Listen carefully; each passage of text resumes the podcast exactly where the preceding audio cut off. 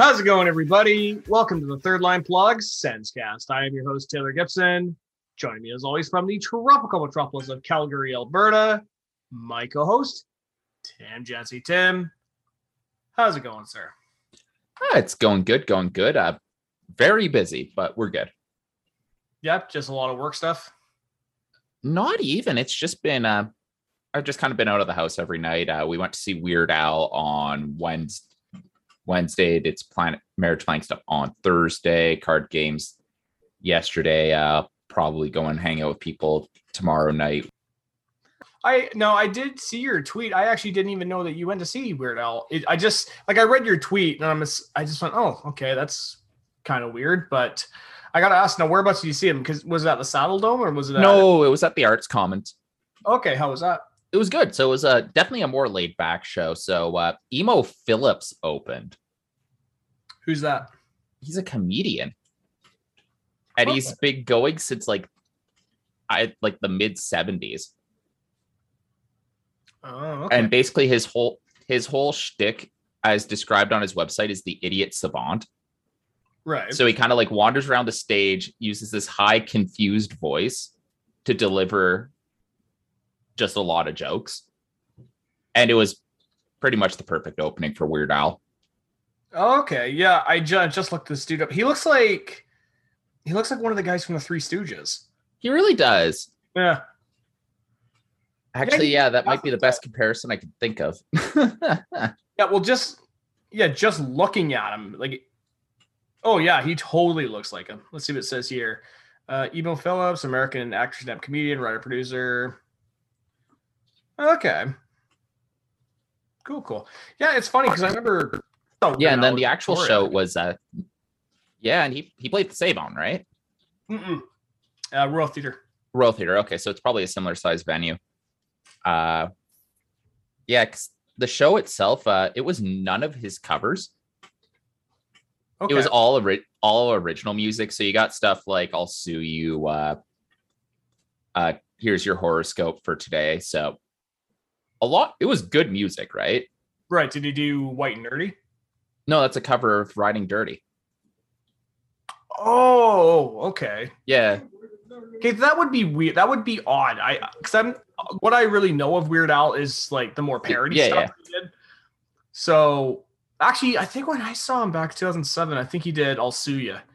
Yeah, because he was doing "Straight Outta Linwood," and "I'll Sue You" is great because it is a parody song. But it's not a particular song. No, it's just a band. Yeah, it's for people who don't know Weird Al, it's just parody it's just a Rage Against the Machine song. Yeah. And he fucking nails it. He really does. Like even the people even the guys in the band, so good. Even with some of the noises that Tom Morello does on guitar is fantastic. Now, I find it really interesting that Weird Al didn't do any of his parody stuff, given that that's what he's mostly known for. Well, it's every so often he'll do the ill-advised, self-indulgent, not as popular original songs tour or whatever it's called. And like, that's the whole shtick. And he opened it with, "Are you guys listening to some songs that nobody really cares about?" There was a bunch of good stuff in there too. Like he played the opening for his first movie, UHF. He played Nature Trail to Hell, which is the lead-off song for In 3D. And, of course, he played my favorite Weird Al song, Albuquerque. As soon as he dropped the chord, like, a bunch of us in the crowd were looking at each other because we were really surprised that he would play Albuquerque in 2022. So, do you know the song at all? I don't know. So, the song Albuquerque is it's an 11-minute shaggy dog story. Okay. So, like, it just kind of rambles from point to point. But at one point... And it's going to be a lot harder to describe this without using the word itself. This is mention, not use. He has a fight with a quote unquote big fat hermaphrodite with a flock of seagulls haircut and only one nostril. And in the middle of the song, he then stops the song and says like, "Yeah, when I wrote this, I thought it was the medical term. I didn't realize it was a slur. What I meant to say was, it was a guy who appeared to have both male and female genitalia," and continued the song. And people are like, okay, that's how he's going to do it. Because, yeah, hermaphrodite can be used as a slur for intersex people who happen to have both sets of genitalia. Right. Yeah, well, I know even like with some of his parody stuff, like, I mean, I can understand if he can't play his parody of Locked in the Closet by R. Kelly, given all the stuff that's happening with him recently. But I don't know, man. I don't know if I would have gotten as much out of that. Like, if I was to see Weird Al today and he didn't play any of his parodies, like he didn't play Amish Paradise, he didn't play White and Nerdy, he didn't play any of the stuff that he's mostly known for, and just played original stuff, I think it would be a much different experience to see it. It'd be like, oh, okay. It's kind of like people that go see Pearl Jam. And I will be the first to admit, I'm not a diehard Pearl Jam fan. I don't care for a lot of their discography. But when people go see Pearl Jam, it's kind of like Springsteen. Springsteen will go and he may play Born in the USA. He may play some of his big hits, but it's not guaranteed. Yeah. Pearl Jam's the exact same way. Pearl Jam probably won't maybe play Even Flow, Alive, Jeremy, any of the big stuff, Daughter. So it's very much a hodgepodge of what you'll see. And I get it, right? When you have a discography that large, I can understand that. But no, I think it is kind of shitty that you didn't get to see Weird Al doing a lot of his parodies because... No, but this was the point of the tour. Because I really like Weird Al's back catalog. Because his back catalog's fucking hilarious. Like, this is your homework for today. Go and listen to Here's Your Horoscope for Today. And it's just Weird Al making up just dumb shit horoscopes. And they're great. Yeah, so it's like, the back catalog is fantastic. And as soon as like, oh, it's not his parodies, I'm like, signed up. So like, yeah, I like the back catalog. So that's why I went to the show. That's fair. That is fair. I mean, do you think that if you didn't know a lot of his back catalog that you would have gotten much out of the show? I think I would have, because like his back catalog is really good. And he's a very talented singer, and you can actually understand the jokes as they're coming, because there was a few that even I hadn't heard and I was laughing along with them. It was actually a really interesting concert too, because he played pretty much the whole show sitting down. Hmm. And it was still like a very lively show. Yeah, basically. Like he's just sitting in this art house, like art theater. Well, it's more like it's like the Royal Jubilee, right? And he's just sitting there with this band that he's been playing with for between 30 to 50 years. Just chilling and playing a set. Yeah. No, I was going to say, man, if you ever get a chance to see Weird Al doing all of his parody stuff, highly recommend, even though I saw it 15 years ago. But yeah, after every parody, he's changing costumes. Like you go from like Amish to, I think he did, what did he do? Amish, White and Nerdy, definitely like the Michael Jackson stuff. It would be very interesting to see, but we'll save that for another day. So Tim, I understand that the city of Calgary is in much excitement right now, not only because of the Calgary Stampede going on, but also for today's episode, because today's episode, we're going to be looking at the Ottawa Senators 2022 draft class. And let me tell you, man, this is going to be an episode that's going to be very exciting, because this may be the last episode that we do before I go on vacation. Oh, we'll have to make it a good one then. Absolutely. And we're not short on stuff to talk about. So let's jump right into this, Tim. Now, over the last couple of years, you know how we did. We did from first round to seventh round. Now, before we get into the picks themselves, let's talk about the actual draft class in general, because what I'm seeing here is the Senators are definitely refilling the cupboards, because they noticed that a lot of their prospects, especially on the back end, they're all going to be making the team. They're pretty thin. So I understand where and why they went that route. Yeah, well, just so many of them graduated. Because look at the guys who made massive steps last year. Because like Brandstrom's is a full-time NHLer at this point. Batherson over 2021 is now a full-time NHLer. Same with Pinto's probably a full-time NHLer. Ridly Greig probably won't see much AHL time, to be honest. one of Bird or Docker or Lassie Thompson is probably going to play full-time NHL moments next year. Unless they go for a big-name top four defenseman. Yeah. So it's like, you can really see that the Ottawa Senators have just promoted a bunch of their prospects. So the cupboard is bare because the cupboard succeeded. Mm-hmm. And one of the big things that I noticed, especially in the fourth round, when they picked up Stephen Holliday from Dubuque Fighting Saints, is that they definitely noticed that Mark Kaselec is going to be maybe a tweener next year. But I think there's a few guys like Sokolow's a tweener, Greig. I think more people are pushing for him to be in the NHL next year, but he could be a tweener. Kaselec, like I said, like there's so many people even up front who are going to be some tweeners. But yeah, we'll definitely talk about the picks as we get into this. Now, we got to talk, before we get into the picks, Tim, we got to talk about the trade. Holy shit, yeah. The Matt Murray to the Buffalo Sabres trade that got nixed.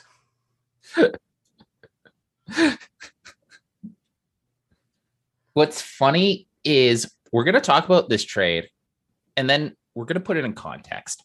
And this context takes it from like, what the absolute fuck to holy shit. Oh, 100%. And I mean, for me, I understand like the Senators are trying to unload Matt Murray because that's a big cap hit going forward. And I believe he's only got, 2 years left on his deal? If I'm not mistaken. I think so.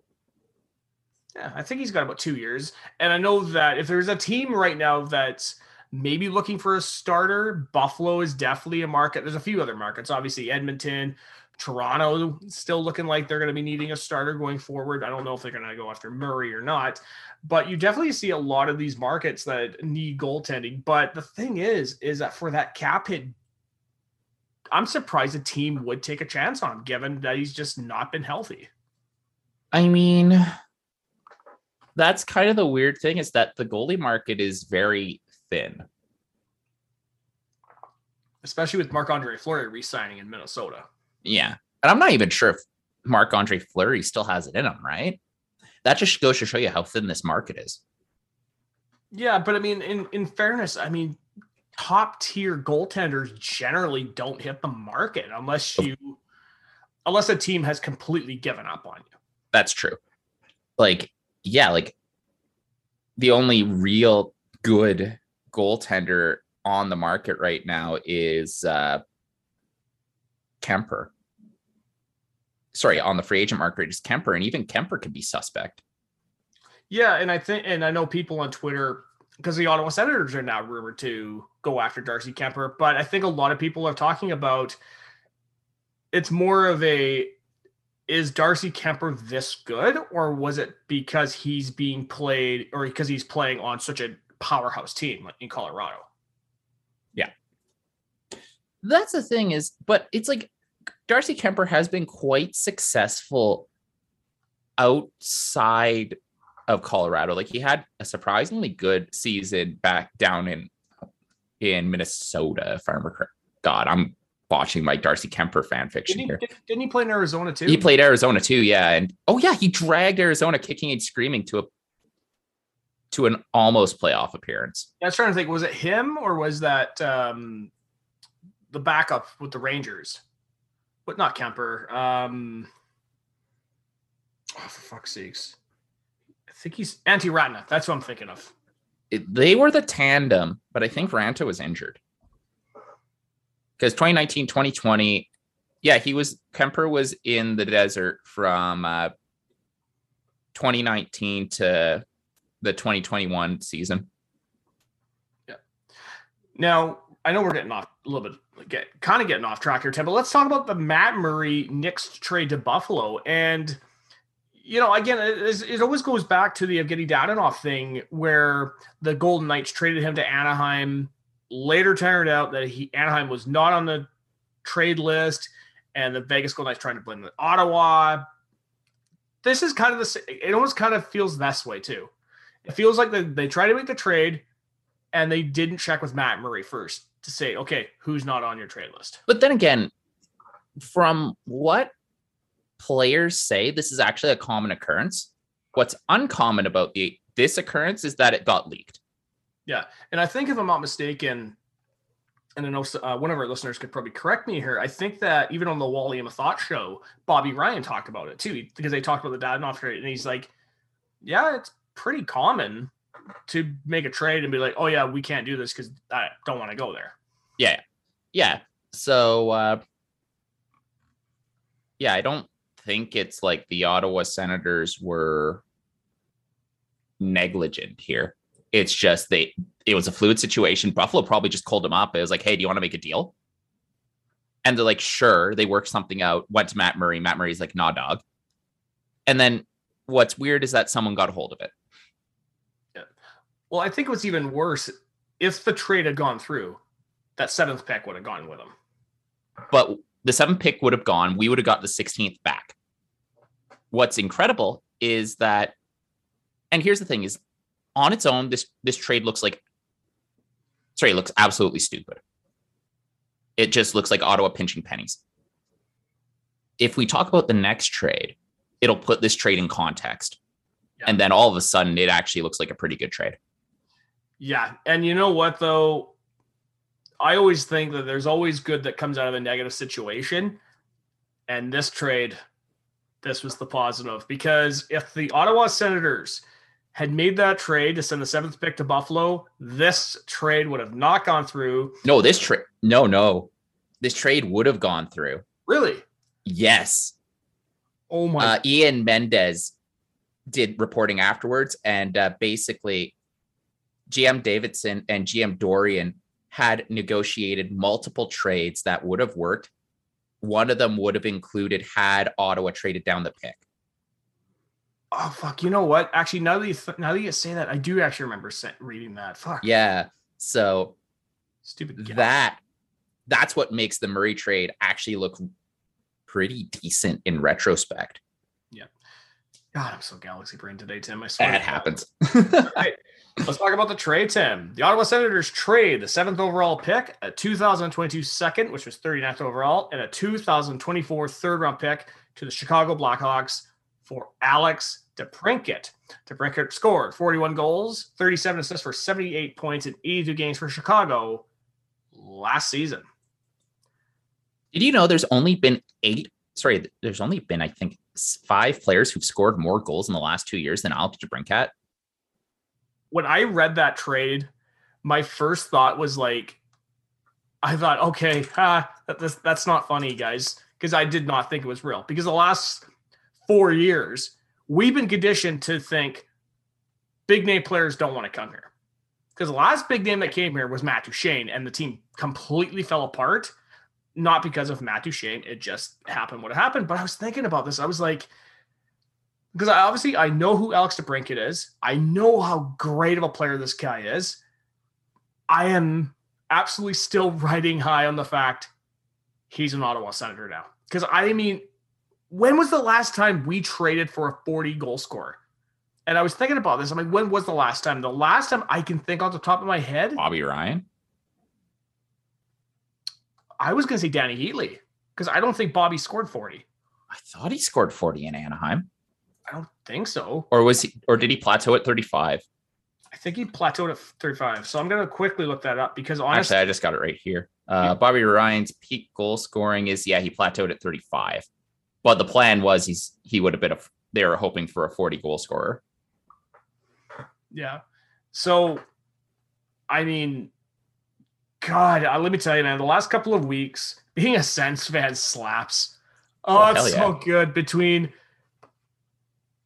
Alfie going in the hall, we getting a new arena, and now we land a superstar for Stützle. Yeah, that's gonna slap. Because imagine if Claude Giroux is still on the table. Yeah, and what if the Senators decide, hey, you know what would also be great? John Klingberg. Or MacKenzie Weegar. Yep. Like, yeah, the roster is really coming together. Yeah, and I know even the NHL's Twitter account put out a tweet, I think yesterday or today, and it basically says, are the Ottawa Senators now a playoff team? They're getting close. And you know what, though? I don't think it's out of the realm of possibility the Senators are a playoff team this year, especially in the Atlantic, because you've got the Bruins imploding and Tampa Bay is coming off of 3 straight final appearances. So they are going to be completely gassed next year. And if Toronto doesn't actually solve their goaltending problem in an adequate fashion, yeah. Because even right now, I'm going to read off Ottawa's top 6. Brady Tkachuk, Josh Norris, Drake Batherson. Yep. Alex DeBrincat, Tim Stützle, Connor Brown. Sorry, Tim. Don't you mean Tim Stützle? Of course, of course. And the only thing that looks a little weak there is Connor Brown. Yeah. Who looks like will be traded. And at this point, if they trade Connor Brown and bring it, say they sign Claude Giroux, Connor Brown does become a little expendable. Yeah. Because even then, like, the bottom 6 is lined up with Formanton, Pinto, Joseph, Parker Kelly, Dylan Gambrell, Austin Watson, or put Kastelik in there if you want. That's looking pretty good. Yeah. And even on the back end right now, where you got Shabbat, Brandstrom, Jake Sanderson, Artem Zub. And let's see, Nick Holden. Hamonic. So, and Zaitsev's gone. Yeah, Zaitsev's gone. But if they go after, say, a Klingberg or they go after a Weeberg, who's now expendable in the back end? Hopefully Hamonic. Or Holden becomes the 7th defenseman. Because, like, I think at 35, there were definitely nights at the end of the season there where Nick Holden was just out of gas. Yeah, and understandably, right? Because the guy's 35 years old. Guy's 35, yeah. So it's like, I think Nick Holden is the 7th defenseman is perfect. Yeah, and I think he's under contract for another year or two anyway. Yep, so we extended him 1 year, yeah. Yeah, so, yeah, this team... looking pretty good. The only thing we can't do, we cannot have another season the way that we started the last 2. Well, the big question then becomes, is Anton Forsberg and Philip Gustafsson a good enough tandem? I honestly think that Gustafsson has been good enough. Sorry, I mean, Forsberg has been good enough to at least give him a chance at the starter's net. Yeah. He's essentially been probably a B to C version of Craig Anderson. Good, not great, not a Weeber, not a world beater, just consistent and solid. Well, that's the thing is, like, over the 2020-2021 season and the 2020-2022 season, he has played very well. In 10 games, basically in about 50 games last year, he had an above average goal saved above expectation. Like, Ottawa probably would have had about 10% more goals scored on them. So it's like, I think we give him a chance at the wheel. 100%. And, you know, worst comes to worst, try to make a trade to bring somebody in. But then again, this all becomes moot if they just sign Darcy Kemper. But then you have to wonder, do they keep Forsberg, or do they just trade out Gustafsson, or do they actually just keep 3 goalies? Yeah, and that's the thing, because honestly, it's going to be really, really tough. And I know people on Twitter have talked about the Kemper thing, and it's like, okay, so you unload Matt Murray, you go after Darcy Kemper. So basically, isn't that kind of the same thing? You went from having a Matt Murray to now having a Darcy Kemper on your roster. Yeah. Although it's like, that is the thing with Darcy Kemper is over the last 5 seasons, he has consistently been an excellent goaltender. So it's like, he can be suspect, but it's like, I do trust him. Like the more I watched Darcy Kemper, the more I'm like, oh, he could be pretty good. The thing is that it's going to depend. What kind of a cap hit does he get? Exactly. Yeah.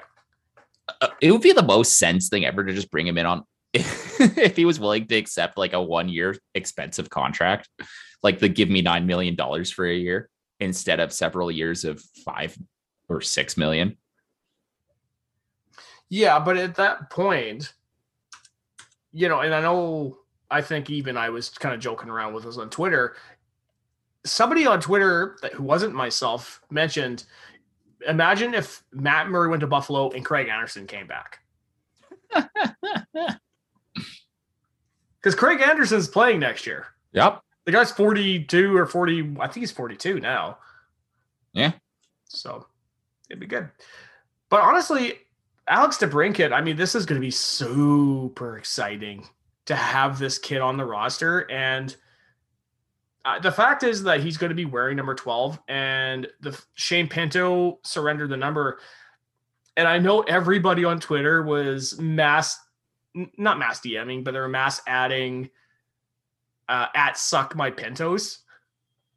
She's like, it's a real Twitter account. It's this, it's a girl in Ottawa. She's a huge Shane Pinto fan. She's met him like several times at the rink and stuff. Massive Shane Pinto fan. Even if she's just like, okay, can everybody stop mass messaging me? I saw it. I get it. And we're like, and we're all just like, no. Well, the other thing is people are thinking that if Zaitsev has gone, Pinto will just take the number he wore in college. So, Tim, let's jump into talking about the Senators' 2022 draft class. Starting off in the third round, 64th overall, the Ottawa Senators select Philip Norberg, a defenseman from Sodor Talja SK in the Hockey Allsvenskan. Now, funny note, I actually looked this kid up. He's exactly 12 years younger than me.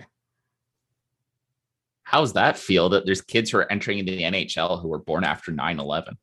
I ask this every time, too. Well, I mean, I get it.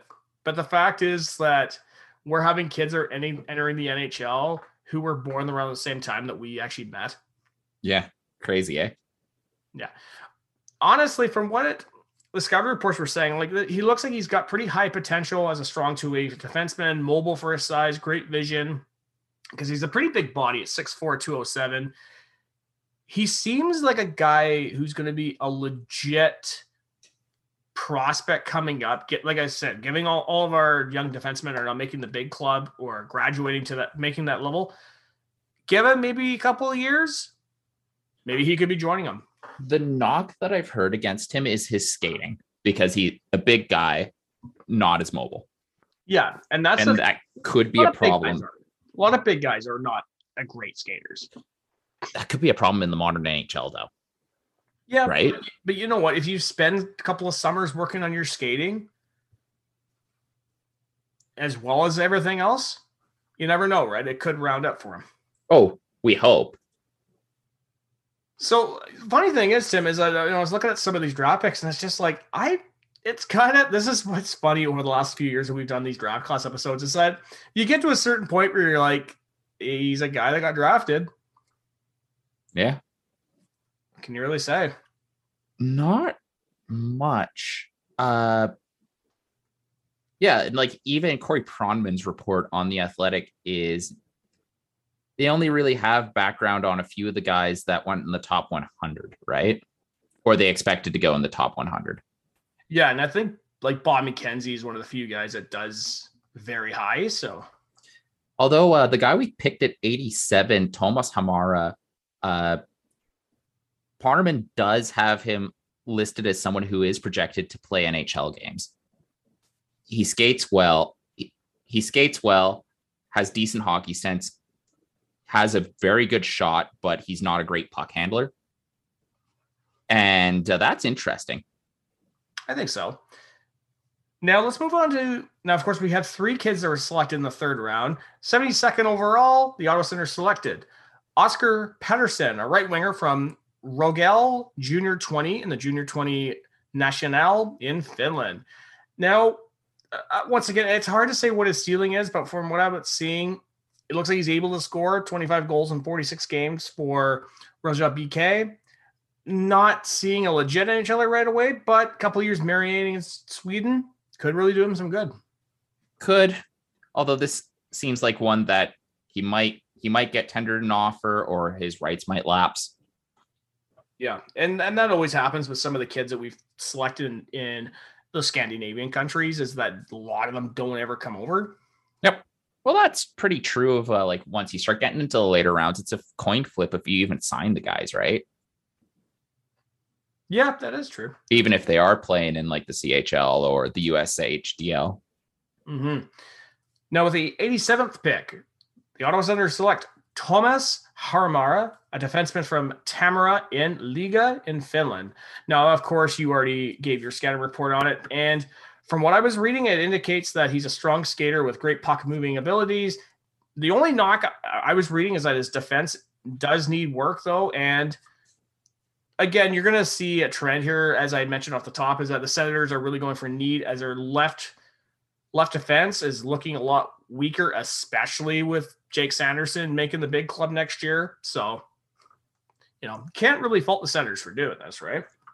Just to moat Michael DelZotto again. Yeah, but does Uncle Deli really want to come back? True.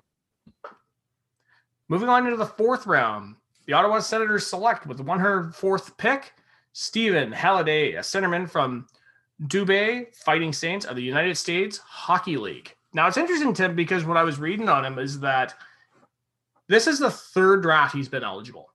And he dominated the United States Hockey League last year. 95 points in 62 games. It really made a case for him to be drafted because he was passed over in 2020 and 2021. And it just seems like the Senators drafted another Mark Kaselec. Big body, who's a battler in front, could cement himself as a legit NHL prospect if he continues to improve. And he is committing to the Ohio State Buckeyes for next year. That's another weird thing about this draft.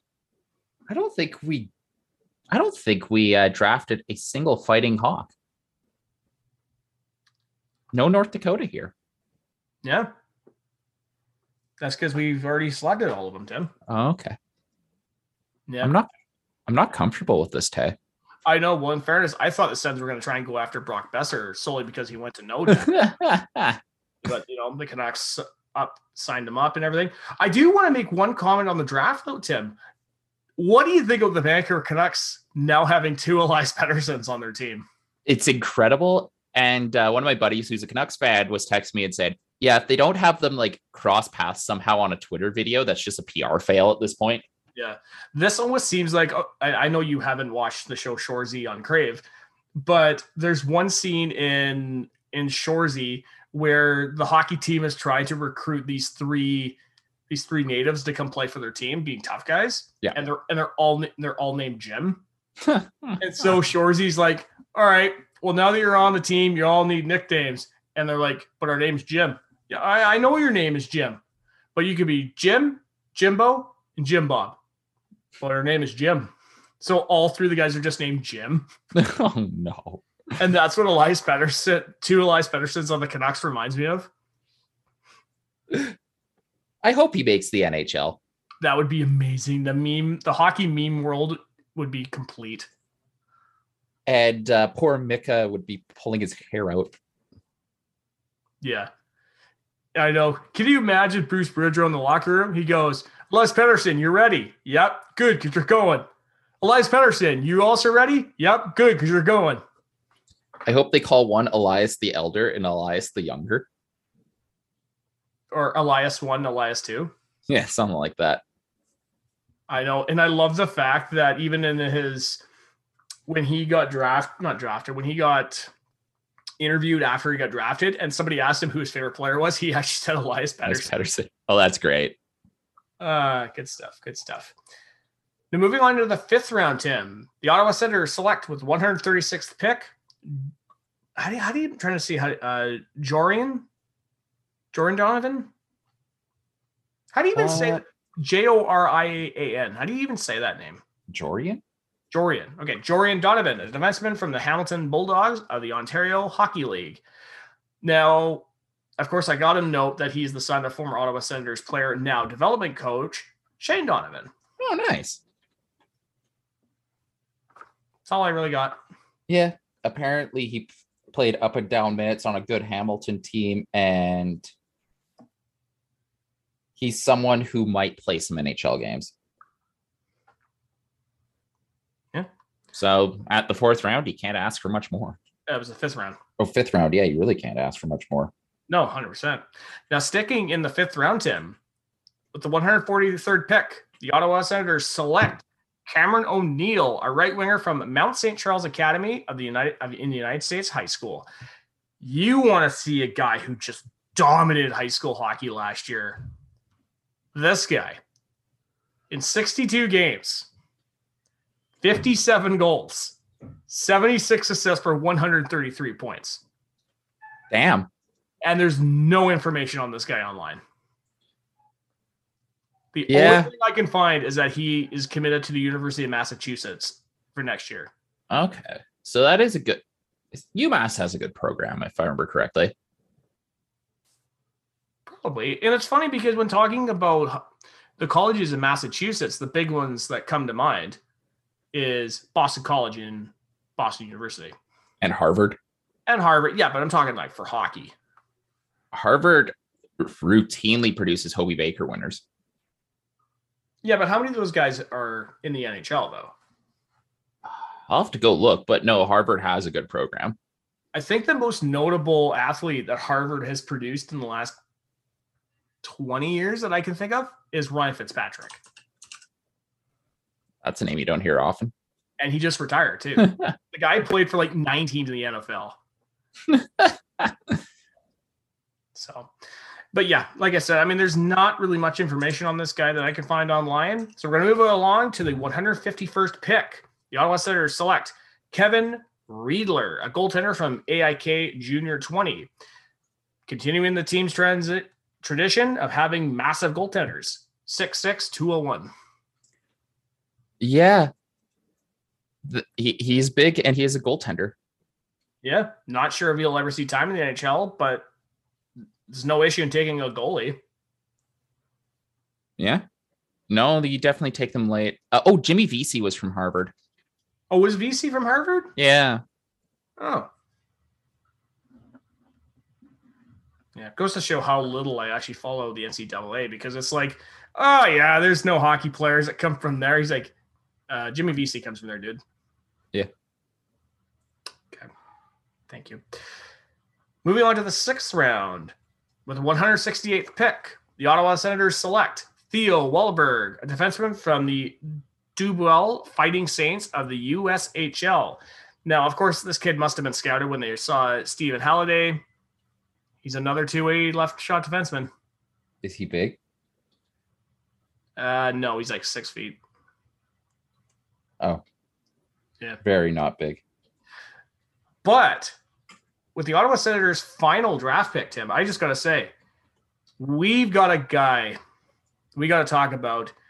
I hear this guy's a dick. Tyson Dick. With the 206th pick, the Ottawa Senators select Tyson Dick, a centerman from the Cranbrook Bucks of the British Columbia Hockey League. Not much to say. Had a great season at Cranbrook, 34 goals, 41 assists for 75 points in 54 games. Also committing to the University of Massachusetts for next year. Nice. If you want to, Pierre Maguire fact of the day, UMass also produced Cale Makar. Oh. But, yeah, no. It's like, I don't want to poo-poo the BCHL. We have friends who played in the BCHL, and the AJHL, the Alberta equivalent, has also recently produced some actually pretty good players, including Cale Makar and Jacob Bernerdocker. Oh, and also we can't forget Danny Healy. Yeah. So it's like these, are they junior A or trip? I forget what the designation. Yeah. Junior A. No, junior A. Junior, might be junior B. But they do produce good players. Yeah, like Tyson Berry. Not Tyson Berry. The Bend Boys came out of that. A couple of NHLers. Paul Correa played in that. Brad Hall played in that. Yeah, so it's like... it's not the worst league to draft out of. And junior A. Junior A, okay. Yeah. Yeah, but otherwise, not much to say about it. So what are your thoughts on Montreal taking Slapkowski instead of Shane Wright? I like to think the reason why they didn't take Shane Wright first is because he admitted that he knows how to play Wonderwall on guitar. Okay, that's pretty good. Yeah. It's interesting. I mean, sorry, Tim, I was going to say, taking the kid first, it really goes to show that it could have been a coin flip, right? Of honesty, because I think everybody was hyping up Shane Wright to go first, and he didn't. They decided to go this other route. They took a winger. Maybe they have somebody else in the system coming up in center. I'm not too sure.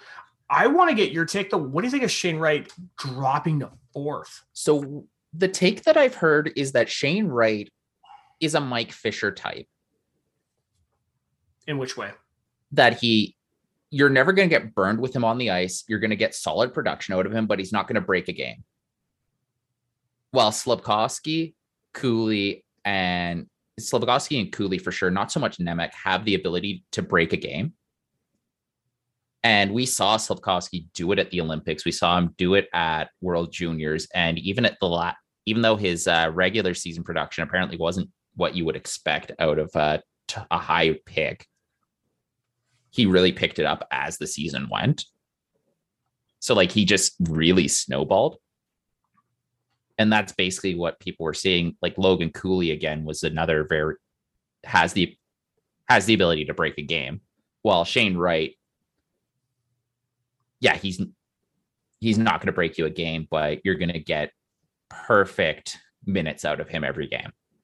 Yeah, but I like the fact that he is going to a franchise in Seattle that he's going to flourish because he has no competition. At center. Well, you have Marty, and then you can hook him up with Marty Bernier's. Yeah, that'd be a sneaky 1-2 punch right there. But I think Montreal is really going because you have Sturkovsky, Nick Suzuki, and Cole Caulfield. Mm-hmm. That's going to be a good line. Well, the other thing is it really goes to show kind of how weak this draft was. And why I have absolutely no problem with Dorian trading the pick this year. Yeah, well, especially when Alex DeBrincat comes back. 100%. But it's just the consensus number one for a long time was a Mike Fisher type player. Don't get me wrong. I like Mike Fisher. Me too. But you have to admit that is kind of... you're not exactly aiming high, right? No, I do want to make one comment about Montreal, though, because they also, in the same draft, after they took the kid first overall, they made another trade a few picks later, acquiring Kirby Dock in Chicago. They made two trades. The first is they traded Romanov and... I want to say Romanov. The trade is actually... I have to look this up. Yeah, because I think it's Romanov and the trade was fucking insane. I actually can't believe that Lou did it. It was that bad. You know what, though? I think Alex Romanov, he seems like a guy... He seems like such a Lou Lamoriello type of guy. Just a hard-hitting defenseman. Which is... But he can't skate. I hated Romanov in Ottawa or in Montreal. Because remember all the hits he used to throw at Stützle coming up center? Yeah, and... the guy can't skate. He can't shoot. So yeah, it's Romanov and a fourth for the 13th overall pick. That's so bad. I know. And then he turns around and trades the pick to Chicago for Kirby Dock. Yeah. Now Kirby Dock, he hasn't exactly flourished in Chicago either. But I see more promise in Kirby Dock than Alexander Romanov. Here's the thing. How much of that do you think is on the Blackhawks and how much of that is Kirby Dock? Because Kirby Dock, he had COVID, injuries, the whole situation with Kyle Beach in Chicago. So that's really heavy on the team. It's interesting because Kirby Dock is just, even last year though, he was a very responsible defensive forward. But just the offense wasn't there. Good on Davidson for getting a first overall back, even if it's in a weaker draft. But at 21, Kirby Dock still has some growing to do. So this might end up working out for Montreal. I love the fact that they managed to just pull off that sort of trade and get out of Romanov. Yeah, because honestly, he's just a hard-hitting defenseman. That's all he was. Yeah, like, I don't even think he's that good defensively. Let's be real. No. Okay, let me ask you.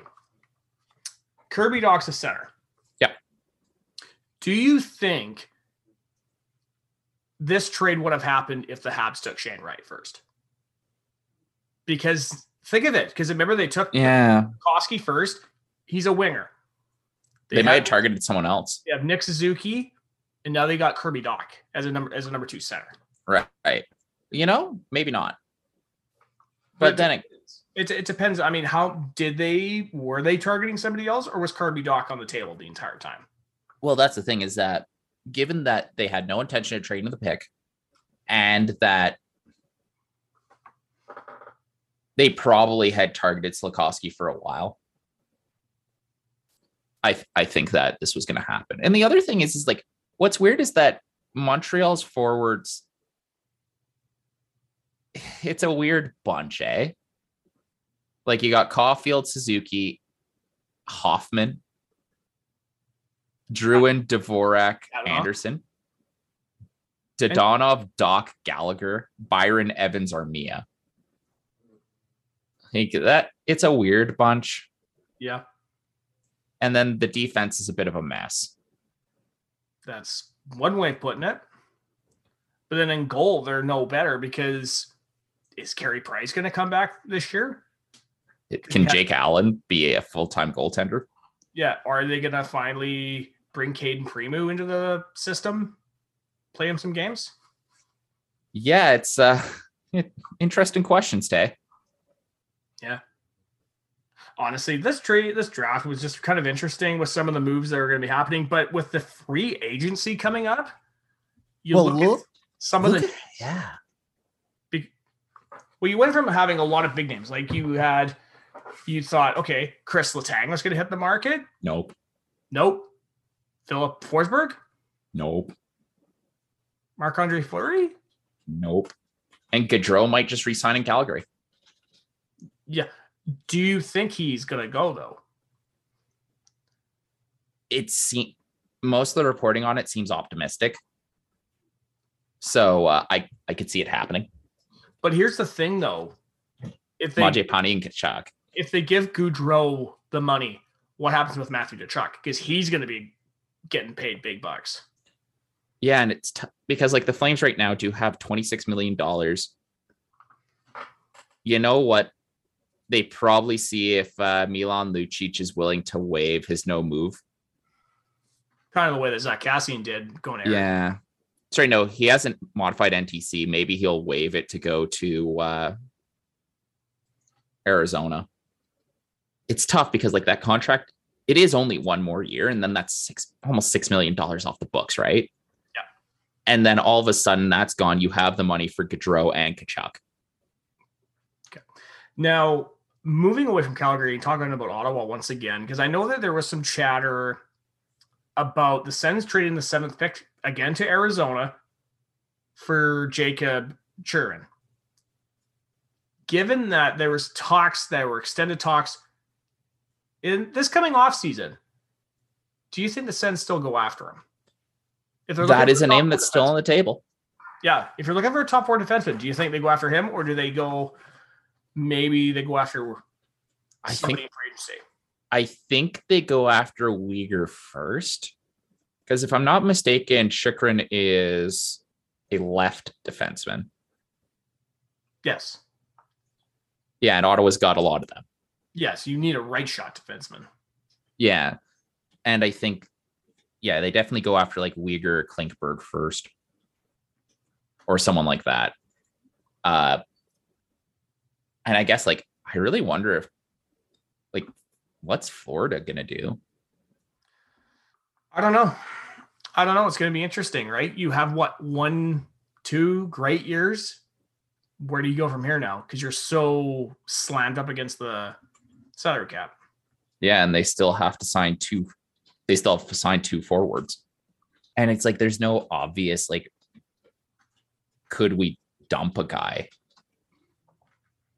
Yeah, and I mean, the only thing I can think of, because going back to Claude Giroux, what if the Sens do a sign and trade? Yeah. That's the interesting thing about Weegar is he has one more year at 3.2. So like if it doesn't work, oh well. So that's why I like MacKenzie Weegar as a target. I guess the other thing is just what's the rest of the Atlantic doing? Because like Toronto did manage to get out from under Mrazek, but they still, and it sounds like Ilya Mikheyev is just gone. Mm-hmm. But they have $10 million to spend. So it'll be interesting to see if they just throw money at Jack Campbell. Yeah, that could be an option because he's been pretty good. Yeah. Like he has been their most consistent goaltender over the last several years. So yeah.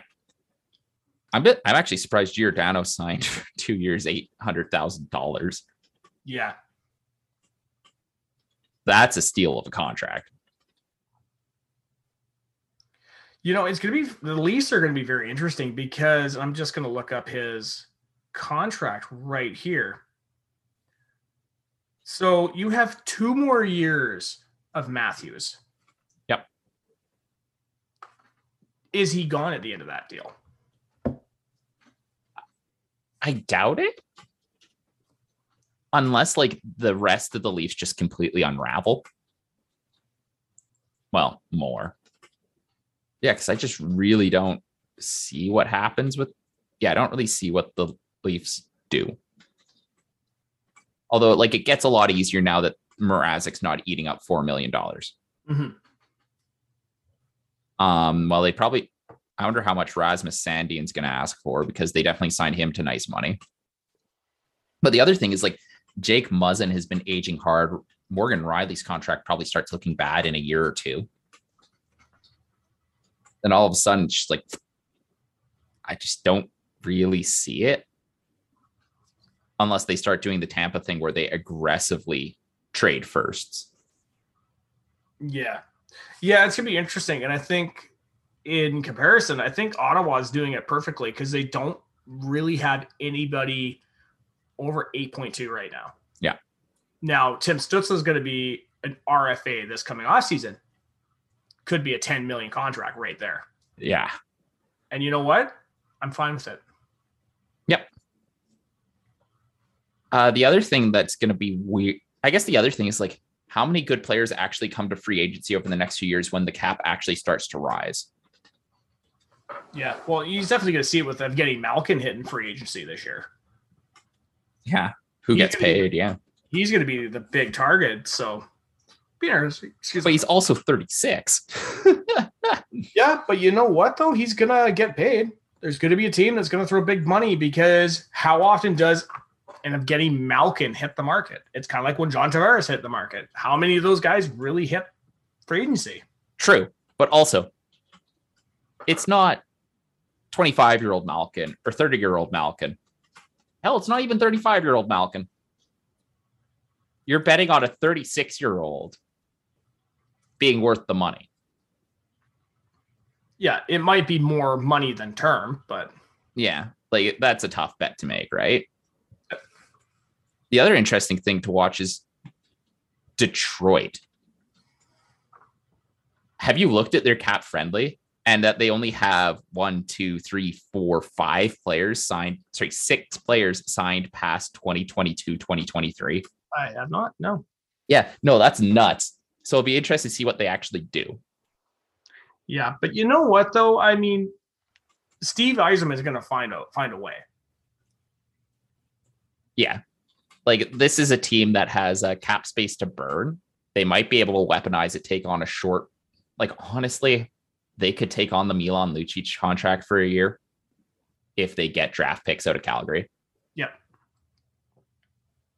Yeah. So like looking around the rest of the Atlantic, it's like, this is a division in flux. Like the Red Wings are going to get a year stronger. Who actually knows what happens to like, is Buffalo actually on the rise here? tough to say. They looked that way last year because with the Tage Thompsons and all those guys coming up, I don't have faith in Buffalo. I really, you know, it's not so I don't have faith in Buffalo. I don't have faith in the Bagoolas making right decisions, because especially if you see how they've done it with the Bills, where the first several years of their ownership, they were very hands-on with the Bills, and the team just sort of sputtered for more time. Yeah.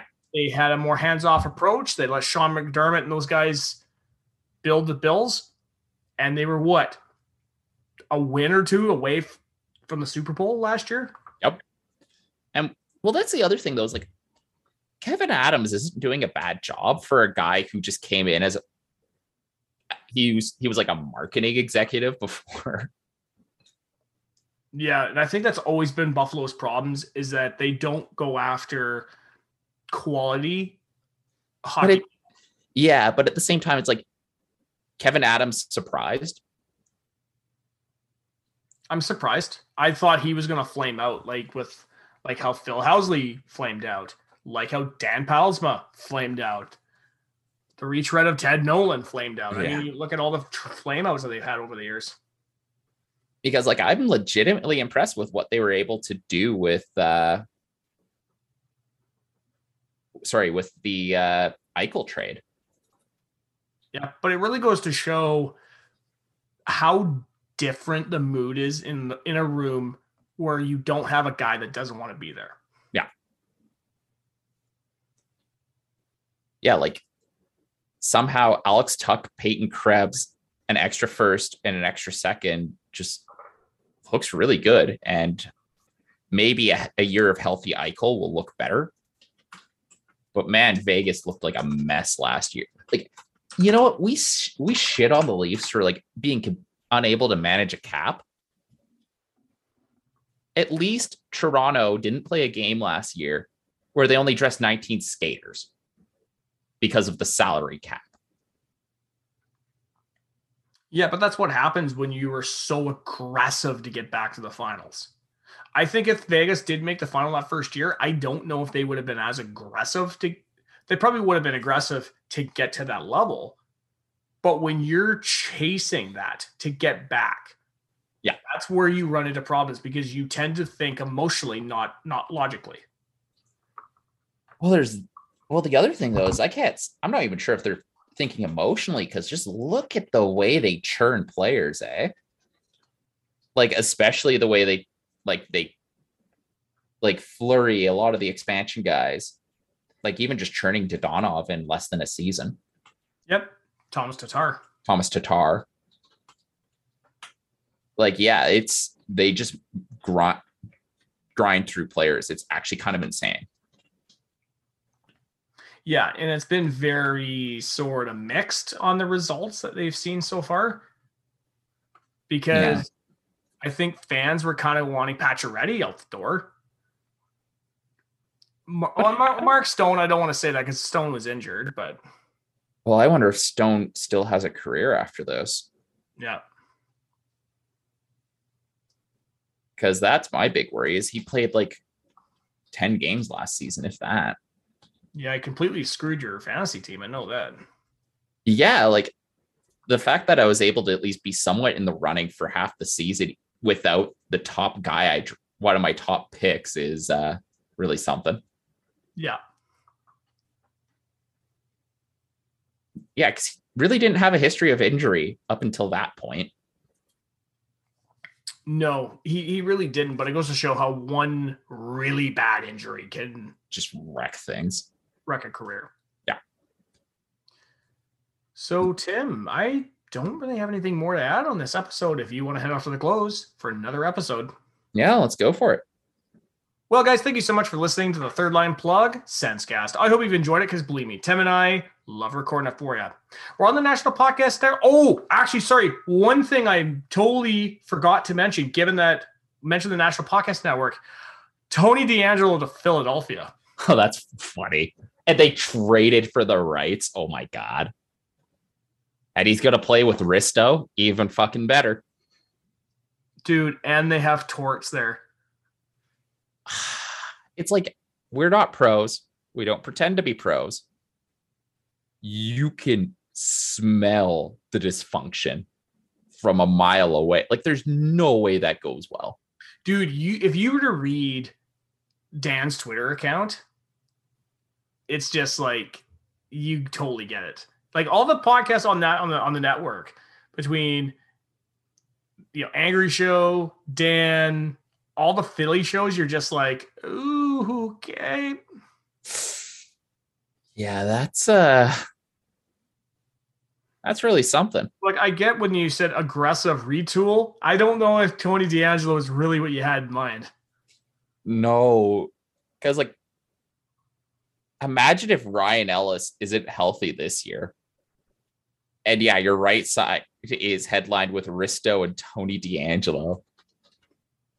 That's some shit. Rest in peace, Carter Hart. Yeah, no kidding. We're on the National Podcast Network. You can find our page at nationalpodcast.network. You can find our iTunes, Spotify, SoundCloud, and Google Play. We're also on Twitter. At Third Line plugs our Twitter handle. Tim is at M901 Honey Badger. I'm at Great White Gipster, GR8WITE Gipster. If you want to choose an email to talk about the Ottawa Senators 2022 NHL draft class, shoot us an email, thirdandplussenseCast@gmail.com. I love the fact that you just started laughing just because I'm like, we're gone this far. Yeah, I love how you just went right back to the poor Philly network. Like, stop, they're dead. Oh my God. I know.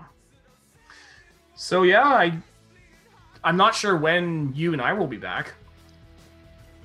Yeah. Because next Saturday, I'm going to Vancouver. I'll be flying out on Sunday. Ooh, fun stuff. Yeah, I'll probably... Oh, we might even have the first Third Line plug episode without the Tay Gibb. We'll try to work something out.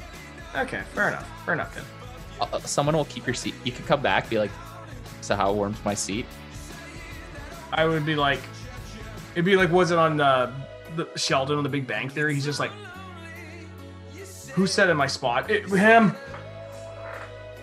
No, it was just so the seat's warm, huh? Yeah, I was like, who is screwing around with my chair? Jesus. Until next time, guys, I am your host, Taylor Gibson. And this has been Tim Jassy.